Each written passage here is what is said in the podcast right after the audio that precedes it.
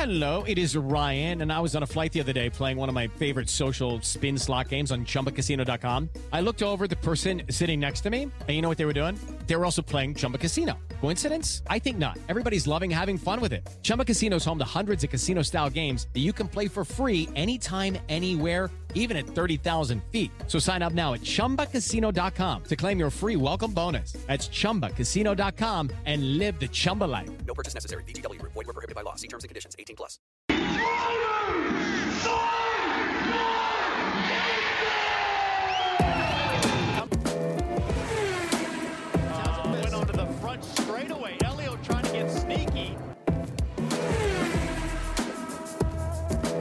Maury Rolls, the two-time winner, takes the lead from Faulkner. That's the way they finish the first lap.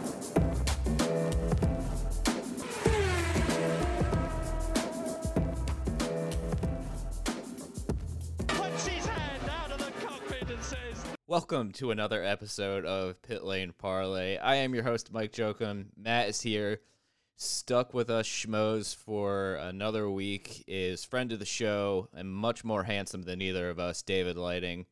Mr. Lighting, how are you? Thank you for hanging out with us. I'm doing great. Thanks for the uh, flattering comment. You can't see it through the screen, but I'm blushing quite a bit right now. Um, how are you guys doing tonight? Lovely. I, I'm great. I've slept in that basement of yours.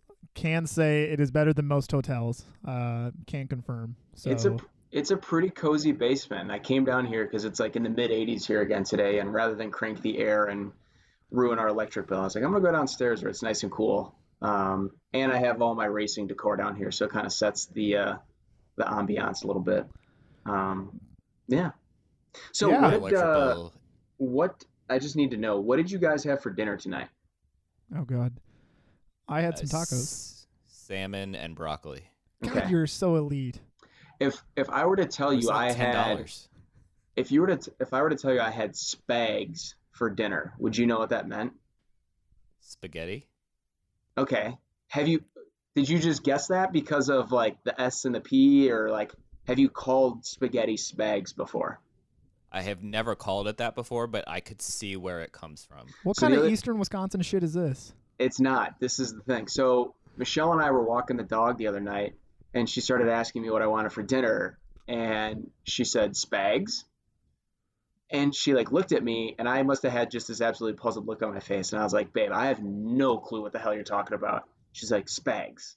I was like, "Yes, I do not know what that means." And she's like, "Spaghetti. You never called it spags before?" So I just needed to make sure I wasn't the crazy one here, and that other people don't call it spags. I've heard sketty. I've never heard spags. You know this goes on the internet, right? Hmm Yeah, I know. Oh, She- hi, Mich- hi, Michelle. When you're listening to this, I, Yes. I, I think your opinion is more than valid. And We did you not are bring up this topic. This was your husband. I, I, don't, I don't know, man. I thought it was some I've East, heard of I it. thought it was some Eastern Wisconsin shit. I thought you were like in on this too. Is it uh is it bags or cornhole? You know, I kind of use them interchangeably, to be honest. I'm one of See, those. that's a win. Yeah, That's a I don't win. know. And, and to be honest, everyone. So have you heard the whole like, oh, people call the water fountain a bubbler in Wisconsin? That's like a thing that everyone in Wisconsin says. Oh, it's the bubbler, not the water fountain. To be honest, I say water fountain. I've never said bubbler. We say But I do say- and But I do say stop and go light. People just say stop light. I say stop and go light because it tells you to stop and when to go. No, that's I feel like you're messing with us. No, look it up. Okay, I promise we are sober. backwards This is not state. this is not a drunk episode, everybody. I pro- well, he's drinking a beer, but A a single. he So- also lives in the state with the most binge drinking, so it's okay. All right, well, we're gonna we're gonna jump into our episode here. So it's it's gonna be a little more uh, go with the flow. Lighting is actually going to lead us, and so let me uh, paint you this scenario real quick. So lighting is the general manager for a football team that's a that's in a city that's about the size of a Chicago suburb. It's really in the middle of nowhere and kind of a shitty town. And they're going into the off season right now with not really knowing what their quarterback situation is. And so Lighting's going to break down kind of the salary caps of everything and tell us what his decision would be and how many first round picks he would get for this quarterback that he's going to. Tr- oh, I'm. S- oh, is this the. IndyCar podcast? Oh, Such an ass- oh, I'm You're sorry. asshole. Oh, okay. So, I, sorry, I got that wrong. That I was going me, to, uh, and it wasn't even my quarterback. it just Uh, stung. I don't need to see your wall. I've seen it. Is this where I segue into the Bucks, or should we save that for a different time too? Let's wait. Let's see what happens. As we're recording, game four is tomorrow night, so we'll see if we even up the series, and then you can rain on my parade after. We'll see how that goes. And then Badger football's right around the corner. All right.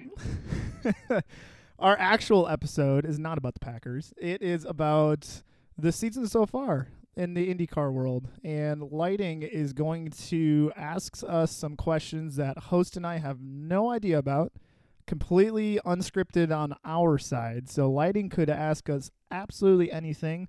And we encouraged him to try to elicit the most savage answers from us. So let's hope that happens. Mike, I'm expecting you to hurt some feelings today. All right, I'm ready. I'm I'm cranky. It's 9 p.m. It's past my bedtime. If if I am as old as you think I am, so let's rock and roll. Go ahead, lighting. Well, before we dive into IndyCar, um, I know you guys know that I was at the SRX race at Slinger Speedway on Saturday night with our friend Jeff Lacey. Matt, I know you were at the ARCA race. Was that at Elko Speedway? Yes, sir. How was that? It was above average. I enjoyed it. I wish the field size was a little bigger. Uh, they started with 17 cars, and after 10 laps, and the track is a, a third of a mile. So you got to imagine 10 laps is about four minutes. Uh, after about 10 laps, uh, four cars were out. So it was a very small field, and then some of those cars that were left were trash. So it was only a small field, but it was still a lot of fun. Yeah, Slinger. Yeah, Slinger was. Uh, so I had not watched a full SRX event yet this season. I'd kind of watched bits and pieces there, watched highlights online. Um, but after Road America, Jeff Lacey and I were like, you know, we should go check this out. It's literally an hour from both of our houses, respectively. And I have to say, when we pulled up, we found out it was sold out. And again, I've never been to Slinger and had no idea what to expect. I literally get off the interstate and they're already flagging me into this like just random field that they had clearly just mowed. Real easy parking. It was like a half mile walk to the gate, which, you know, was kind of a, a lengthy walk for, you know, going to a track like that. But I have to say, hats off to the town and the organizers for making the in and out really, really easy and getting that many people in and out of that small town. Um, as for the event itself, uh, I put something out on social media, but I was floored at the diversity of fans that were attending the race. Um, I don't know about you guys, but anytime I've gone to any sort of short track in the local area, whether it's Plymouth, which is five minutes down the road from Road America or some of the other dirt tracks in central Wisconsin, the apparel is always dominated by NASCAR fans and short track fans. So it was really interesting to see people in Pierre Gasly hats and Mercedes button ups and Pato jerseys and Josef Newgarden shirts at this stock car race. And obviously that's because there was, you know, multiple IndyCar drivers in the field. Um, but it, I just thought it was really cool that there was this series bringing together kind of this diverse um, group of fans, if you will. Uh, when we were waiting in line for food at one point, this woman stopped uh, Jeff Lacey because he was wearing a Josef Newgarden shirt with the car on it. And she said, Hey, you know, the cars are a different shape tonight, right? They ain't shaped like that. I love it. I love And, small town uh, Wisconsin. It was great. And Jeff kind of laughed. He's like, Oh, I know. She's like, You ever seen a car that's this shape? He's like, Yes, I have been to a stock car race before. I feel like giving Jeff Lacey shit is like a, a hobby of everybody's. It had to be. It had to be. Uh, and then the guys we were sitting by, I swear to God, uh, Bill Elliott and Michael Waltrip got the biggest cheers out of the entire field. Like bigger than Tony Stewart, bigger than Marco.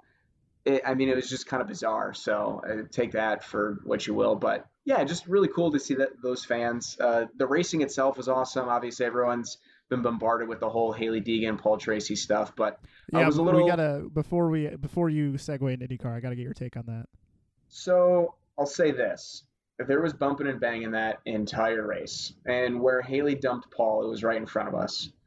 Um, and I don't even want to say dumped because I don't think she like ran him up the track or got into his rear quarter panel or anything. I mean, to be honest, he squeezed her pretty low down onto that apron. So in my eyes, it's just kind of a racing thing. Again, it happened a couple other times throughout the night. That one just seemed to be the one that got all the the buzz. I don't know where she was supposed to go. It's not like she made a late move, and it's not like she went out of her lane. So She was pretty consistent at, at maintaining her lane. I mean, I watched most of. I, I was saying the lighting last night. This was the first SRX race that I watched. I probably watched about ninety percent of it. She came. She kept her lane the entire time. In the heat races, in the final race, I, I saw her get hit.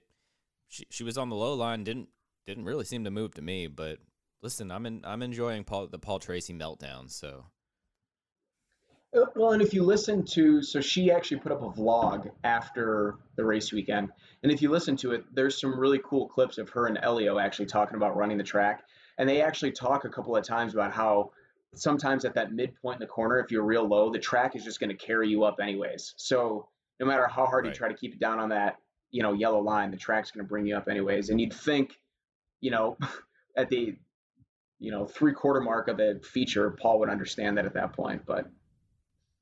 PT's gonna PT. Yeah, I mean, listen, he apparently started using his Twitter again because he was so angry. uh, He went after Jenna Fryer this morning, Tues- They're Tuesday like- morning. they're like best friends though. That's I don't. They're like yeah, that was they're- confusing. I They're feel actually like, like, really. They're like buddy buddy.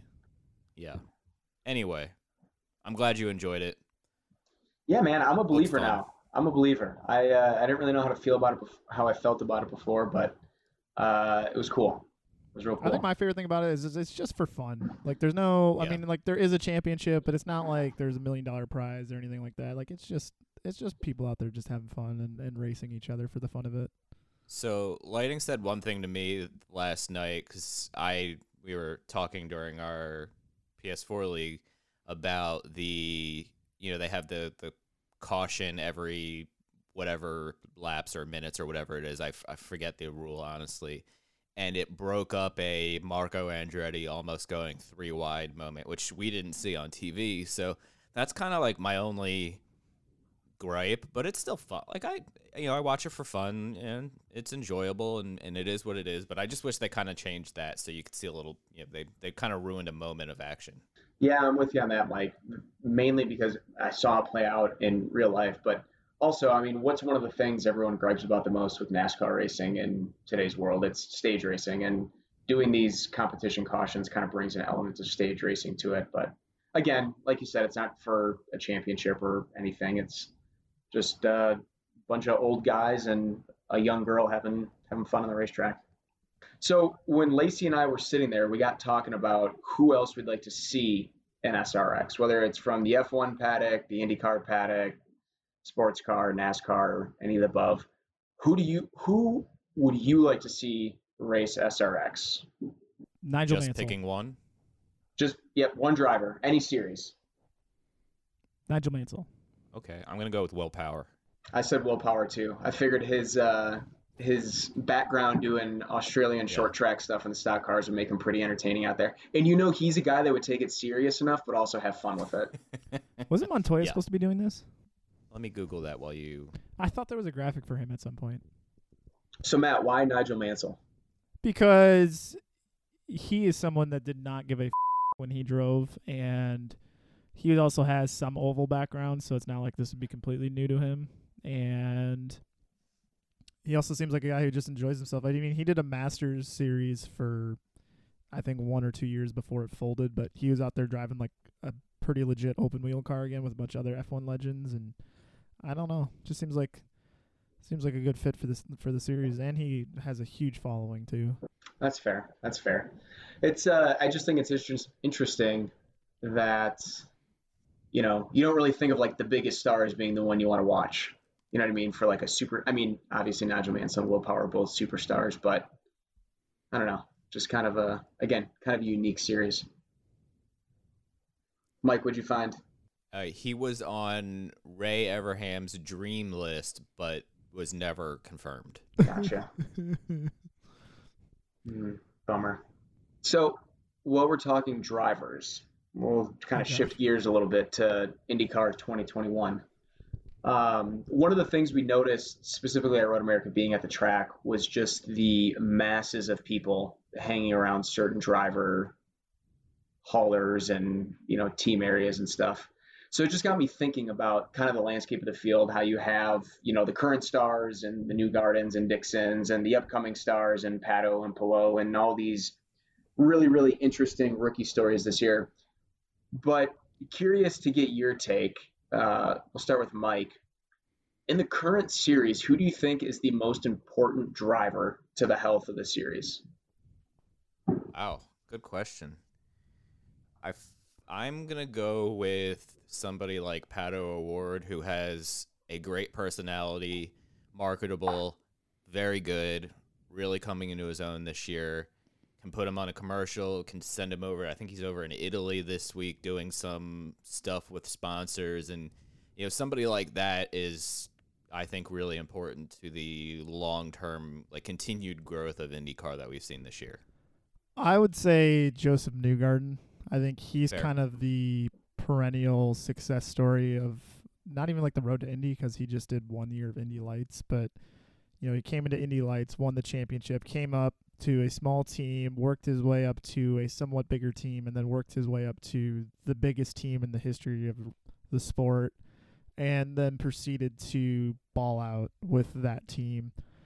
And you could hear the despondent groan on the restart of Road America when his car failed, and there were several Newgarden fans in our area that were quite upset by his mechanical failure. So I feel like he always has like a large gathering of fans at every race who just kind of love him for one reason or another, whether it's he's a really good driver or he takes time to do sign autographs or he's attractive. There, there's kind of a lot of different reasons why people love to support Newgarden.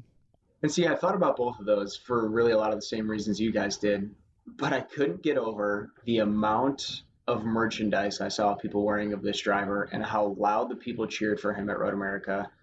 And that was Romain Grosjean. And I know he's only halfway through his rookie season and he's only doing the road and street courses. And I don't want to say he's important to like the future of the series, but I feel like the eyeballs that he's bringing right now and the level of interest is almost greater than what Alonso brought when he came and ran Indy. And a lot of that is probably because of the drive to survive stuff and, you know, how his career ended in F1. But I can't help but think having him is a big reason for a lot of the uh, the boost we've seen in viewership and engagement and those sorts of things. I feel like Alonso we- was really solid for like, you know, three months. Like, you know, between the announcement to April until like maybe a couple weeks after the fact when he went back to Formula One and everybody was talking about it. But, you know, Grosjean is just this sustained success and hype and Sky Sports and Formula One Twitter account and things like that. So he's definitely I wonder how much Nurtec paid to be on that car because their sponsor logo's probably gotten quite a lot of hits. Yeah, I'm between seeing all the fans every race in front of his truck. You know, there's he he get he gets just as many fans as Newgarden or Dixon waiting for for autographs, and he's also super approachable, which I don't know if it caught me off guard, but I was definitely a little surprised when when Matt and I talked to him at at Road America. But yeah, you hit the nail on the head with the Drive to Survive thing. It's definitely brought extra eyes into the series. And instead of being quiet and reserved, he's like, "Yeah, let me buy a, a, a fire station T-shirt from every city I visit." Like he's just embracing everything, which I think is really cool. Absolutely. And, and one of the things I think he's been very public about is how much fun he's having driving this car in this series and the fans and how difficult of a car it is to drive compared to, you know, things he's driven in the past, which then got me thinking a little bit more and, you know, transitioning to the cars themselves a little bit. One of the topics you see people hit on all the time, and there's certain people in the IndyCar uh, blogger sphere that like to you know, ride this one all day long. And that's that, oh, the spec cars are killing the sport. And, you know, there's no interest like there used to be because the cars are all the same. And once, once the cars just become the ball, the sport's not the same. The cars need to be the focal point. This is why I don't blog anymore. Exactly. But my question is, do you think that is when you hear comments come from Grosjean about how difficult the car is to drive, how fun it is to drive, how fun it is to just always know you have a chance. I mean, do you think that outweighs the benefits of innovation? Now, I know cost is one thing, and you know, innovation can be pretty, you know, costly, and that's pretty prohibitive in itself. But do you think that level of competitiveness, and then also just the pure difficulty of driving the car right now, you know, pays dividends? I think to me, I just have to look back to 2015 through 2017, and I think the only people that thought it was super cool was like the Steve Matchett types, who were like, "Oh my god, engineering, innovation! Look at the 16 different aerodynamic appendages coming out of the car. This is so freaking cool!" And then it's like you show up to a road course and nobody can pass anybody. It's like, well, is it worth it then, or what? What's the going on here? Because like St. Pete was terrible in 2015 because every time you bumped into somebody, some wing fell off, and we had to have a debris caution, and then the city got sued because somebody stepped on one or some shit. So I don't know. I think uh, I think innovation can't come at the cost of dull, boring racing. So if they're going to find ways to innovate the cars, like in CART in the late 90s there was multiple chassis engines and at a certain time uh, tire specs and the racing was still awesome so if you can find a way to do that go for it but if we're to end up in a aero wash era where nobody can pass anybody then i don't see why I bother The only thing I have to add to that is that St. Pete race was one of the most embarrassing races I've watched because there was so much hype. You were going, wow. And I remember, I think it was Jon Beekhuis did like a pre race, like, this is what the Chevy Aero kit is, and this is what the Honda one is, and these are the differences. I actually DVR'd it so I could go back and like watch it and like study it. And then the race happened, and I deleted it off my DVR because I was like, I, I've seen enough. And I mean, yeah, not to be outdone by nola a couple races later which is this oh. this second second or it's top three worst races i think in my modern era of thinking top three are nola 15 richmond 09 and oh surfers paradise 02 because mario dominguez won because he followed the pace car under yellow for like 30 minutes and then they just called the race so it's like what the hell So which you said what was the what were your what was the order of those again? In no particular order richmond 09 nola 15 and Oh, oh, surfers yeah, yeah. 02 So Nola obviously it rained like pretty much all weekend. Would that in your opinion or either of you guys' opinion, would that race have been any better if it didn't rain? maybe i it couldn't have hurt but Yeah. um, Okay. i don't think that would have prevented andretti from going bankrupt the next year anyways but No, because they did on all the other races they promoted too, so that that didn't really matter. Um, I'm trying to remember, was that track very wide or was it pretty narrow? I thought it was wide in the turns. They didn't have so it's like it's kind of like a COTA without the runoff. Yeah, the reason I'm asking is like I'm gonna hate myself for bringing this up, but when you look at like the race that Cleveland was, Oh no. just like but no, no, hear just hear me out. I'm not advocating for Cleveland, but I'm just saying, like there was nothing aesthetically pleasing about that race whatsoever. It was just a big ass field with some concrete that wove through it, which obviously it was an airport. But to me, that's almost what NOLA was. But what made Cleveland and like Edmonton so awesome was that the track was so freaking wide. So there was a lot of room to play with. Where I just don't know if NOLA really had that. Come on, aviation nerd. There was like a FedEx Boeing 737 in the background at Cleveland. Like that's not that's got to be somewhat cool, right? Yeah, that was pretty badass. That was pretty cool. I just want like an A10 in the backdrop one year. Did you ever see the video of Alex? It was either Tagliani or uh, Patrick Carpentier racing like an F eighteen Hornet. Yeah. That was like a promo. That was kind of funny. Yeah.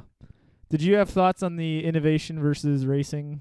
You know, I've always kind of gone back and forth because there was something interesting about the innovation, but I've pretty much settled on the fact that not that I want the cars to be uber spec, but I do think it is awesome that we have a top level single seater series that you know no matter what your team size is, you have an opportunity to do well. as long as you're somewhat in the ballpark on setup and you have a competent driver. Um, and I think that's awesome. And hearing guys like Grosjean and Magnussen and Alexander Rossi, Josef Newgarden, Scott Dixon talk about just how hard these cars are to drive, I think is the most badass thing about the series. Um, again, not taking anything away from Formula One and how amazing those cars are, but having a car that is truly difficult to drive and beats you up. Uh, you know, Jimmie Johnson talked about on the street courses when you go over the bumps, you can literally feel the bumps go up your your back. I mean, to me, that's that's awesome. So I, I like that. Uh, you, you, know where they're at uh, with that. Well said. Speaking of F-18s, well, the F-18 flies for the Navy, not the Air Force. I was trying to make a slick transition there. you could have fooled us. Yes, yeah, you could have just kept going. We would not. You, you probably would have gotten canceled by somebody listening, but that's okay.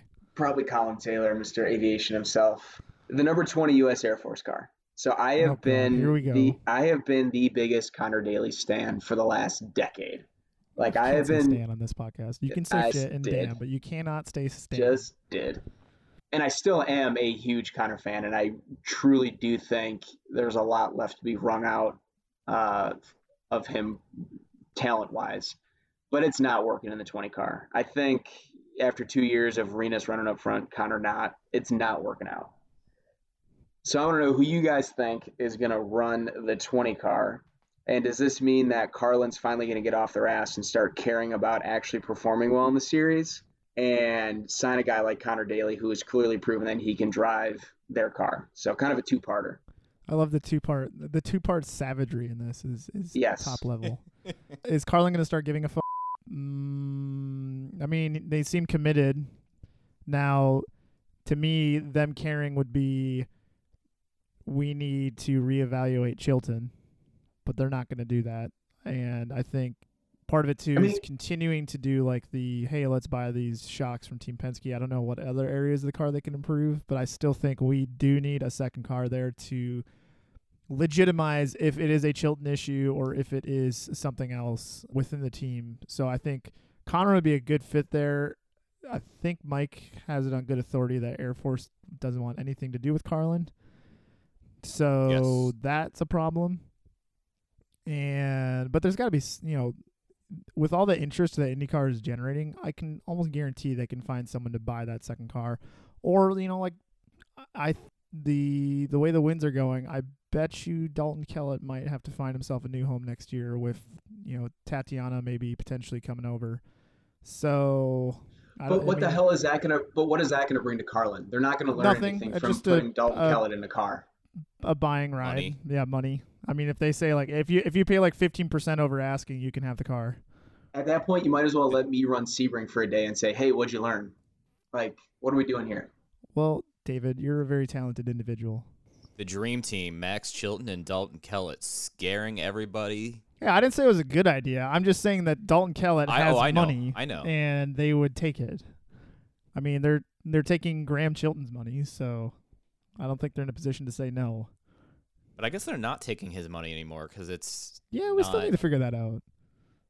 what's all right. You you guys keep talking. I'm gonna I'm gonna figure Oh, this so out. as far as the 20 car, I I think Ed doesn't necessarily need funding for that seat if I'm hypothesizing correctly. So I feel like he could go pick whoever. I would still love to see Pigot back, but I don't know if that's going to happen. I think that would be a good fit. I think someone like Pietro Fittipaldi would be a good fit. Um, if Grosjean really doesn't want to do the ovals, maybe Grosjean. Magnussen, if he doesn't want to do ovals, is, is he on the record saying he cares about ovals or not? I'm not sure, but Ganassi is apparently is using all his money for the two million dollar sale of his NASCAR team, or how many ever dollars it was. I think he's gonna plan on putting Magnussen in the fifth car allegedly, uh, which would be pretty dope. So if the Air Force is so tied to, to Conor at the hip, which it seems like they are, and for good reason, because I think he brings a lot of visibility to that sponsorship and does a really good job with it. Does a seat at Andretti potentially open up for Conor in the Air Force with any movement? I don't think the Air Force money is enough for Conor to get a, a an Andretti seat. I I The Air I would like to say Capstone? yes. yeah, one of the other shady sponsors at Andretti. Uh, yeah. But maybe you don't want that car because it's been proven to be. I don't know. Well, we I think we need a third. I think we need a third trial. And if like whoever steps into that car next year sucks too, then it's like okay, well, But that's why he can't be a rookie because I feel like if you put Kirkwood in that car and he's not quick, like you can't. You know what I mean? It needs to. I don't know how you prove it, but I, I know what you're saying. I agree. I just don't know who who proves that that experiment out. Yeah. But I do think. Well, I think the most damning thing that happened to Conor was like a quote he said after Road America, where he said like, you know, I can't figure out the steering with this car, whereas my teammates have, and that's like the first time I've heard him kind of like concede defeat a little bit and just be like, maybe it is me. And as soon as he said that, I'm like, okay, well then you need to leave. Like you need to go find yourself a better, or not a better team per se, like just a, a team that's more adaptive to you. Because as much shit as we give Carlin, like him doing what he did on the ovals with them last year, like that's magic. That is nothing short of like a miracle what he did. Mhm. Pole at Iowa? Are you kidding me with Carlin? So I know road courses are going to be a different beast if he tries it over there, but I mean, it's not like he's finishing top five every race right now. So like, what do you got to lose if if you don't have a shot with Andretti or whoever? Try it. Why not? I'm with you, Matt. I can't disagree. I'm still trying to figure out who Match Fit Pass is. I have figured out what their name is, so we've, we've established one step. This is hundred percent a you- Ponzi scheme. They are UK based, Oh. and they have an office in Miami. Anything about William's story attached to them? I hope so. That's not good. Story time. JK, that's on Formula One episode this week. Step into the world of power, loyalty, and luck. I'm gonna make him an offer he can't refuse. With family, cannolis, and spins mean everything. now, you wanna get mixed up in the family business. Introducing The Godfather at ChumbaCasino.com. Test your luck in the shadowy world of The Godfather slot. Someday, I will call upon you to do a service for me. Play The Godfather now at ChumbaCasino.com. Welcome to the family. No purchase necessary. VGW Group. Void where prohibited by law. 18 plus. Terms and conditions apply. Hey there, my name is Michael Lamonato, and this is Pit Pass F1, a brand new podcast that'll take you closer to the action of the world's most prestigious motorsport. From Monaco to Miami and Australia to Azerbaijan, Pit Pass F1 is on the ground and has you covered. Esteemed F1 journalists Julianne Cerasoli and Chris Medland will take you inside the sport every round. They'll keep you up to date with the latest news breaking in Formula One and the most influential views shaping the world of Grand Prix racing. Every Friday, we'll be bringing you a track guide and race preview, and Chris and Drew will be in your feed every morning from Saturday through to Monday to keep you up to date on all the day's action on and off the track. So if you want to be in the know on the latest in Formula One, subscribe wherever you get your favourite podcasts and visit us at evergreenpodcasts.com. Pit Pass F1, a brand new show for Evergreen Podcasts.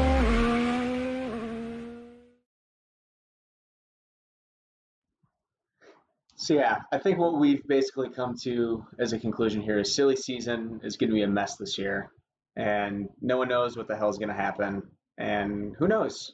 It's like you think you go into the season, it's like, oh well, like everybody at Penske's staying, and Rossi's staying, and Dixon should be staying, and Palou's gonna be staying, and Pato's staying, and Rosenqvist is staying, so we'll be fine. And then it's just like not fine. It's never fine. It's, I think uh, for some reason, as long as Dale Coyne's around, silly season will never be fine. Speaking of, Oh no, if Grosjean runs full season next year, does he have any reason to leave Dale Coyne? yes, Yes. Money? no. I mean, if you look at what he's doing, so it's like Dale Coyne with Rick Ware Racing, and if I remember correctly, I told you this at Road America, Matt. How funny is it to see a French Formula One driver, well, French name, Formula One driver, in a car with a NASCAR stylized number on the side? Like, I feel like I'm watching Ricky Bobby all over again. America. Sorry, I cut you off. Go ahead.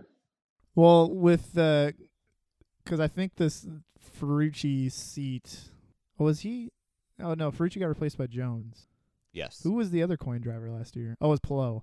So Palou had some decent results on road courses and some not so great results. I think he was very hit and miss, and only a couple hits, but mostly average slash below average.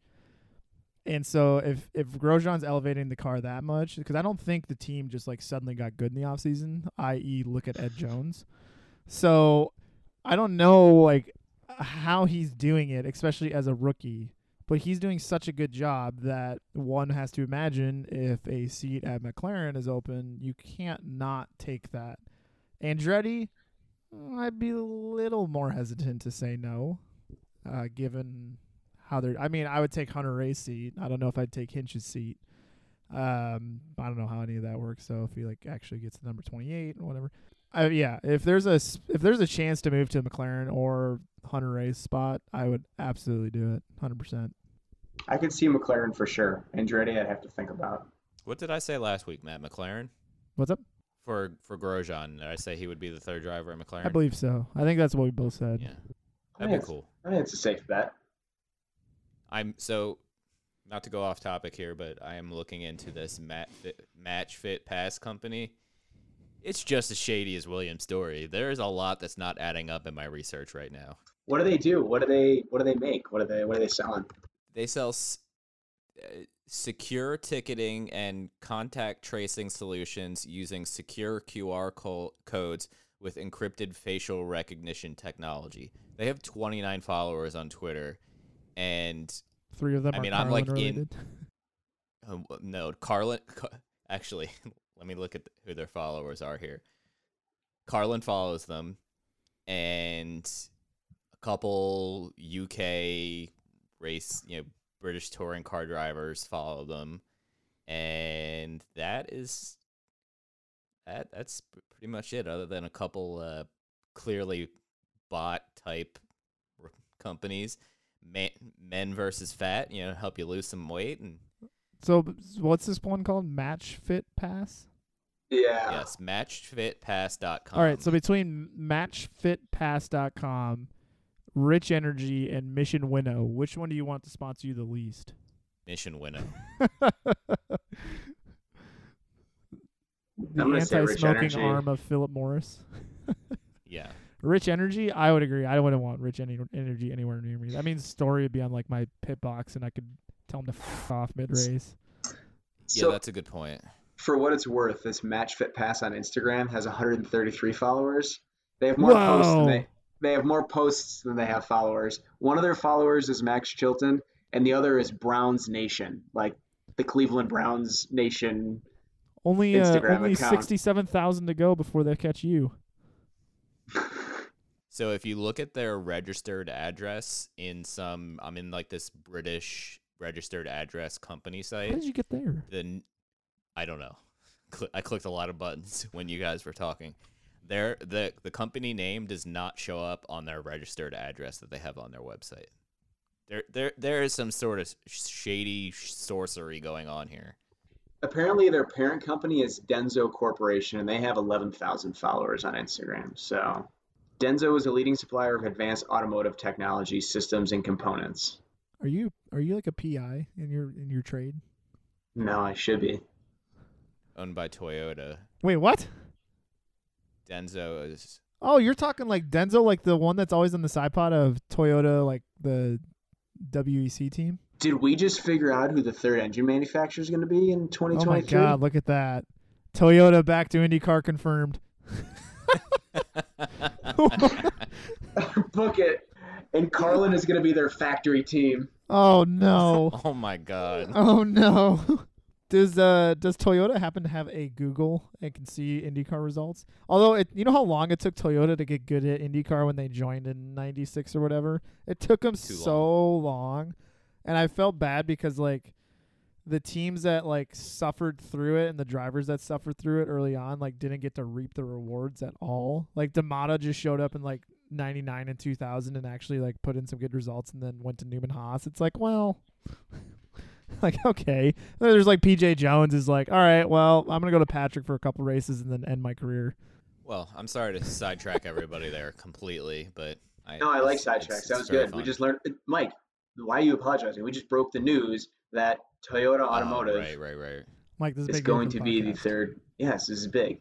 I'm telling you, when this is breaking news, it's going to be like on the ticker tape on NBC There we go. for Pit Lane Parlay. credit. No, we're gonna we're gonna Credit. get Brian Williams in trouble again. Oh no. All right, what's the? We've had a pretty seamless segue for each one. What do we? How do we get to the next one here? yeah, how do we segue this? Oh, there's nothing seamless about this. Oh God. Just, just there's nothing. Everyone knows that I am a massive fan of the Road America weekend, as are you, Matt, and I think Mike, you are too. It's one of the top weekends of the year, racing wise, and just like recreational wise in my world. Um, but again, it got me thinking. So obviously, Indianapolis is by far the most important race on the schedule. Like without a shadow of a doubt, without that race, the series does not exist. Um, but a lot of times people talk about Long Beach as the crown jewel. Like Long Beach is the second most important race on the schedule. Do you buy into that? Do you think Long Beach is the the second most important race, or would you put another race above Long Beach on? It's critical to have that event on the schedule. If you were ranking, I'd say I would personally put as far as importance. I would say Long Beach is second, which is funny because I have a video actually coming out soon ranking the venues, and I have Road America as second. but I don't think Road America is vital for the health of the series. I mean, it doesn't hurt to have Road America in your back pocket, but just the history that goes behind Long Beach and all the great names that got to race there and how it you know you can see its importance to Champ Car because it was its last race there in 08 as a sanctioning body. And you know they didn't pick that out of thin air. Uh, so I think having that large West Coast presence and having such a diehard fan base and especially in a a city like Long Beach and you know just how difficult it is to get street courses up and going nowadays the fact that that city really embraces it I think is super super awesome and important so I personally would say that Long Beach is the kind of second there crown jewel Yeah, I'm gonna be boring and agree with Matt. I think from a commercial and business perspective, it brings in so much sponsorship money. You know, they what is it? It used to be, you know, even Toyota was sponsoring it forever. Now it's Acura. Acura. I think I was gonna say Mazda. Acura sponsors it. I knew it was a foreign car company, and and there's you know tons of hot. You know the teams bring in extra hospitality. You know that that they kind of bring in for Indy, and there's a big parties and everything going on. So it does it brings in a lot of money for the series, which is really important. but it prevents lighting from walking around to the places he wants to walk around Yeah. Unfortunately, can't help. if if the if Long Beach was really the second most important race then Mike would actually be going I listen. I, that is not up to me this year. Unfor- Unfortunately, there are outside factors playing into my Long Beach decision making this year. So outside of Long Beach, what do you think is the next most important race on the schedule to the health of the series? I'd say top five is Indy, Long Beach, Road America, Gateway, St. Pete. I'm having trouble finding anything else on the current schedule that I would. Because it's not Mid Ohio is like a good kind of cult following fan base that people really enjoy going to Mid Ohio. But I think part of it's too is you gotta have a good race, and I sometimes Mid Ohio can be quite a snooze. Not the Grand Prix circuit. It's not Texas. Iowa, I would put right on the bubble of fifth. I think Iowa is a really, even though it's not like the most hyped event in person or the most well traveled event, it always produces good TV for the most part. I think, I think you can't say it now, but I think a year from, or maybe in the off season, you can look back on Nashville with how much tickets have sold and say that Nashville, you know, you kind of have like Indy, Nashville, and Long Beach as your like three biggest commercial money makers. I mean, Nashville put in extra grandstands so they could sell more tickets on race day. I think. Yeah, So, and my wife was just there this last weekend, and the videos she showed me, it looks like freaking Vegas downtown. Like it is. Yeah, it's nuts. insane. I didn't know it was like that insane down there. So I'm imagining that should be pretty cool for the series. Nashville is one of those places that like people start drinking at like 10 a.m. and there's like country music people playing at the bars literally at 10 in the morning. Like it, it's it's like Vegas light. That sounds like a lot like, it's just like Vegas. Sounds like Eastern Wisconsin. Let's say you just described the Road No, America no. campgrounds. You can't drink all day unless you start in the morning. Amen. Yeah. God, So we're did such we just- influences? I think we I just miss broke news America so again. much. I think we just broke news again. I think we just confirmed that Nissan is going to be the fourth engine manufacturer to join, Oh, get IndyCar. lost. I get your reference. and Acura is going to be the fifth. The Acura, oh, holy smokes, boys! Is Curly Lambo going to sponsor the. Road America race? No, no, He wishes. I do wish. I think you convinced me on Long Beach being more important just from the commercial visibility standpoint. I And I think my something? view's a little. Yeah, you did. I think my view was a little tainted too from going there and just like again, it was an awesome event, but the fan experience was not great. I thought the St. Pete fan experience was better than Long Beach, quite honestly. The last time I convinced you of anything? Was it because was it that Juicy Lucy's are good, or was it that I'm better at that dice game? I need more puck duck in my life. Mm, The last time you convinced me of anything was a late night Road America. So I'll leave it there. What I don't even know what he's. What? All right, you might need to text me about that. Well, as you, soon as you, you are, you already know what it is. how much? How many alcohols did I have? A whole bottle of Doctors. Oh God, you're talking. Oh God, that was a while ago. yeah, that was the first year. So you're saying uh, between then and now is the last. This is the first time I've convinced you of anything. Wow. Probably not. Probably not. All right, I'm gonna text you. After, I'm gonna text you after show. I forgot what that was. Sounds good. Um, but yeah, something so can segue you, from that. You had me bought back into the uh, into Long Beach. So You're welcome. I don't have too much else for you guys tonight. What questions do you have for me? What do you want to know? How can I how can I help you? Help me help you. Who is your most impressive driver this year? What what driver if you look at and you're just like, wow, he's totally blown away my expectations. Well, the obvious answer is Palou.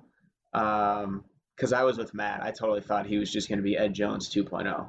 I will, I'll, I'll, I'll, uh, old takes exposed myself there. I did not think he was going to be great. Um, other than Palou, I would probably have to say, oh boy, I don't know if Pato was really surprised because I was the one that called them joining the big three before the season started. I mean, credit to me. Humble brag. Humble brag. Nah, I don't Did you know. say Other they're gonna be a champion though? I did, and look who's second in the points. Yeah, and I'm, I'm thinking he's not gonna do it though. I don't either. I still think Josef has a run left in him, and maybe that's wishful Oh, thinking. Oh, oh. Oh boy. The dude has Hot take. okay, hands down. Hot take. and hands down for as impressive as Palou has been this year, outside of the 500 and him crashing on the first lap of Barber, Josef has hands down been the best driver this season, with without a shadow of a doubt. I disagree. I think I see a poll of the day coming when this I episode I releases. think it's I think you got to give it to Palou. Palou's only had one bad race, and that was St. Pete. Don't make me pull up stats here, boy. Go for it. So I'm just thinking off the top of my head, St. Pete finished second. Okay, probably got the most that he was going to get out of the car that day. The last three races, he had every right to win the last three races. No, No, probably not Yes. Detroit one. that was four Detroit races ago. Oh, Yeah. Math is hard. It's okay. I, you can't talk, old man. I never said I was good at math. That's why I said math is hard. Let's see. Mid Ohio one, Detroit two, finished second. I I don't think he had every right to win Detroit two. I think he, He was literally the best led the entire race. But yeah, but they got they they saved their worst set of tires for the last stint. Not his fault. Well, I mean, I, I wouldn't say that was like gift wrap for him. I mean, I think the late yellow didn't help by any means, but I still think that saving your worst set of tires for the last stint is bad. Road America, obviously, he should have won. How many Did points? Do you have it up? How many points is he behind Palou? I want to say it's 88 or 60 something. Six, 69. 69. Nice. Yeah, I mean, he. So if you take away uh, him causing an accident on the first lap of Barber and Team Penske's failings at the Indianapolis Motor Speedway and because like Detroit two he lost or Detroit yeah Detroit two he lost ten points. It's I wouldn't call it catastrophic by any means. Uh, But but, Road then Road America- America he lost four thirty-five ish, forty. Um, 35 ish, yeah. so if you if you, I mean, even if you just factor in Road America, he's gonna be ten points behind Palou because Palou would also lose ten points. What uh, did he get penalized at one of the Texas races when he bumped Bourdais, or did he get away? No, I mean he had to go Penalty-free. No. the end of the field, but then he had a I don't think it. decent comeback. Okay. Yeah. And then someone on Twitter said, like, "Well, you shouldn't have wrecked him." I'm like, "Well, that was pretty unfair." so yes, I mean you're correct, but I think your ifs are big ifs. Like yes, if he had not crashed in front of the entire field at Barber, and yes, if Team Penske wasn't garbage at Indy, then he would be. But those are some big ifs. I mean, he still gained what nine positions in the race at Indy. At Indy, yeah. And Also- I had done, I had done some research on that. I should try to find that, like the correlation between Indy 500 result and championship finish, since they did double points. And I think like Scott Dixon's the only one who's like done somewhat decently uh, with the bad finish in Indy. But then like the year that he flipped, he still got like 60 something points for finishing dead last because of their ridiculous qualifying point system. Oh, that was the worst. Yeah, it was horrible. Like he got more points than I think it was like Servia or something, and Servia finished like tenth. I'm like, how is that okay? He got. He had more points than half the field. I think I. I think I counted a couple yeah, years ago. ridiculous. So, I think other than that outlier, like if you don't finish well at Indy, you really kind of get hosed in the championship, which is to me not entirely fair, but whatever. We'll save that argument for another day. No, I guess Palou had a bad Detroit one. He did. And I think, and again, I'm not taking it away from him, but he really benefited at Texas having started on points and having it be a no pass ability show. I think that helped him a lot. I have a question about Texas. What would you, if you're the owner of Texas, what do you do with it? Shit, man, I don't know. Sell it and buy Iowa? I don't know. For real, like, how do you fix Send it that? to the moon. What are you gonna do? Repave the whole thing? Dump a shit ton of money in it? Like, you can't do that. No, just add more PJ one. Oh, right. That fixes everything. I everything. have an idea. Let's make it a dirt race. Oh no. All right. Well, I think we've gone on long enough tonight because now we have considered making Texas a dirt Can we race. can we point out that he's brought up he made he brought up the fact we should do a front engine IndyCar race at Texas. R- Right, I heard the front engine part too. I didn't make that up, right? No. And he also brought up Cleveland, and he used the word "stand." Yeah, this is a, this. Is, Okay, You still before we go, I, before we go, I want we your we can take all the time you need. no, I want your most random racing fact you can just think of off the top of your head. It's just obscure. There's a dude that raced that was named Spiderweb. and Racin Gardner. Racing spelled R A C I N. Was a spider web a distant cousin to Stingray? Ah, dad jokes. oh. I appreciate those. I my my host here doesn't appreciate them, even though he could be like our great grandfather. Oh, Uh, Racin Gardner. Wow, he finished 25th and won his only Indy 500 wait, entry. while you say that, lighting, I actually do want to, Mike, talk about something real quick. I Okay. I want to pull up my da- database thing. I should show lighting. Dude, can we screen share on this thing? Uh, Maybe after we no, I know. Yeah, we don't want to ruin it, but I want to screen share with lighting after Yeah. this. Uh, interesting fact. This is completely. Did you this is like it? sort of. Re- no, I I googled uh, who- Racin Gardner Oh. was. I in, interesting fact. Slightly funny story here. So, I'll talk a little Pocono, little little local uh, mishap that happened before a Pocono race, probably before I was born. My dad was at a hotel near Pocono when he was still working. I guess at the time it was USAC. I don't remember. And my grandfather, host Mike the Third, and I guess my great grandfather, host Mike the Second, were driving, or it was either my great grandfather or one of one of his friends were driving to the hotel and they were arguing and didn't see where the hotel was and drove into the hotel. So there is a Pocono, there is a Pocono hotel that was run into by my grandfather, or you know caused some damage to in the parking lot. I don't remember the exact specifications of damage, but I do like to ask my dad that about once a year so I can get a good laugh in. Did I buy you enough time to pull up? Your I am database? almost there. Hang on a second. Um, Okay. I'm still computing. Well, my fun fact is that I had a family friend get run over by Mario Andretti on a moped. I remember you telling me. I that. hear that story once a year, and it still Yeah. kind of makes me laugh. In like a, Yeah. I'm glad he's okay kind of way, but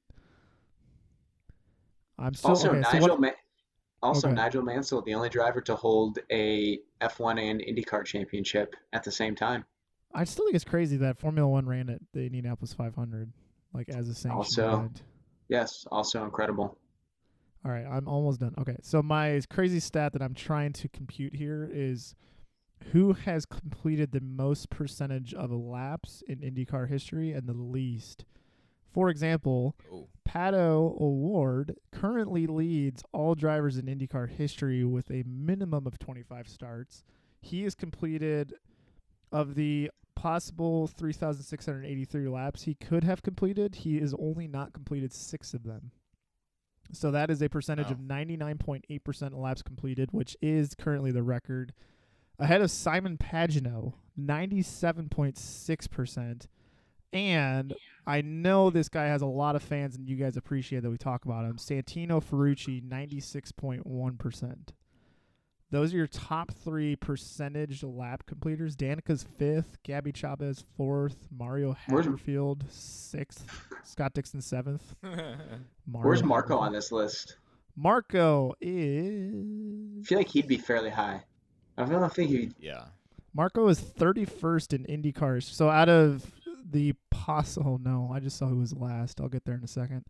Out of a possible people who have had 25 or more starts, that would be 357. So Marco is 36th on that list. So at the bottom, unfortunately, is our favorite Dale Coyne. Um, he completed, oh god, 28. Oh, Dale. Hold on. I thought you were going to say a Dale Coyne driver. You mean Dale Coyne, the man himself? No, I mean Dale Coyne, the man himself. I thought you were going to say like Draconi or something. Uh, no. So out of a possible 4,214 laps, he completed 1,199, which is 28.5% of them. Holy That's shit. That's terrible. Second is 42.8%. So that is some maths. About 14% uh, to the next person. That's good old Who's Dick next? Ferguson. Um, The old active Ferg. driver that's next, who would that be? Because you know the mechanical reliability is so good nowadays that you don't. It's not really something you're going to see people down. The lowest active Ray. driver is Simona de Silvestro, seventy-five point four percent of laps. But I feel like 2012 did not help with that. no, we're, Yeah. How about Hunter-Reay? Our boy. Hunter-Reay. So um, if we're going by active drivers from worst to best, it's Simona, Sato, Daly, Carpenter, Jones, Bourdais, Herta, Hildebrand, then Hunter-Reay. So he's kind of like towards the middle. He's kind of but not he's quite. one below Marco, which is kind of surprising. Okay. Yeah. Yeah, lighting. I'll show you this after. It's like a statistical juggernaut of a spreadsheet I got here. That's fun. Anyways, Well, I think we should probably wrap it up there since we're coming up on an hour. Mr. Lighting, I appreciate your guidance on tonight's episode. It was a lot of fun. Yeah, I uh, I always appreciate coming on and, and joining you fellas. It's always a good time. So I look forward to doing it again. can I invite myself over to a football Yes. game this year? Um, depends who we play and what you wear. I'll take that as a yes. That was that was a nice way of saying no since we were since we're recording. Hey, hold on, hold on. Do, well, you still owe me a flight. Maybe you can come get me. Mike, for today's episode, can you make the episode cover the picture of Matt in the Aaron Rodgers jersey? Yes. Cool. Does that mean you can come fly and get me and pay your bet? Uh, yeah. All right. I was looking forward to that. Well, you've heard it here first. There we first. go. Matt's getting a free flight by Mr. Lighting himself. I think you should do an episode in the sky. Oh, can we? Can I interview you like mid-flight? It's like, oh wow, Yeah. we can't hear anything. Yeah, we no no no no no no. We they're they hold on here. They have camera GoPro cameras and they have adapters that plug into the headsets, so you can record your conversation mid-flight and make videos out of it. So this Okay, is I'm very gonna- doable. I'm gonna interview you, You- and do like a hot take thing. You know what we should do? We should do a Midwest like track tour where we go and fly over all the tracks in the Midwest one day, like Road America, Milwaukee, Chicagoland, Iowa. Eh, I don't know what we're gonna do. We're just gonna fly over them. We'll figure the rest out later. You can sign me up. I like it. All right. Well, on that note, guys, thank you for listening. We'll be back next week. Have a lovely weekend. Today's podcast was presented by Podgo. Podgo is the easiest way for you to monetize your podcast, providing podcasters with a flat rate for ad space so you always know how much you get when you include an ad from Podgo. If you're a podcaster, you can apply too immediately and get connected with advertisers that fit your audience. Go to podgo.co at podgo.co and let them know that we sent you there. Judy was boring. Hello. Then Judy discovered ChumbaCasino.com. It's my little escape. Now Judy's the life of the party. Oh, baby, Mama's bringing home the bacon. Whoa, take it easy, Judy. The Chumba life is for everybody. So go to ChumbaCasino.com and play over 100 casino style games. Join today and play for free for your chance to redeem some serious prizes. chumba ChumbaCasino.com. Purchase necessary. Void where prohibited by law. 18 plus terms and conditions apply. See website for details.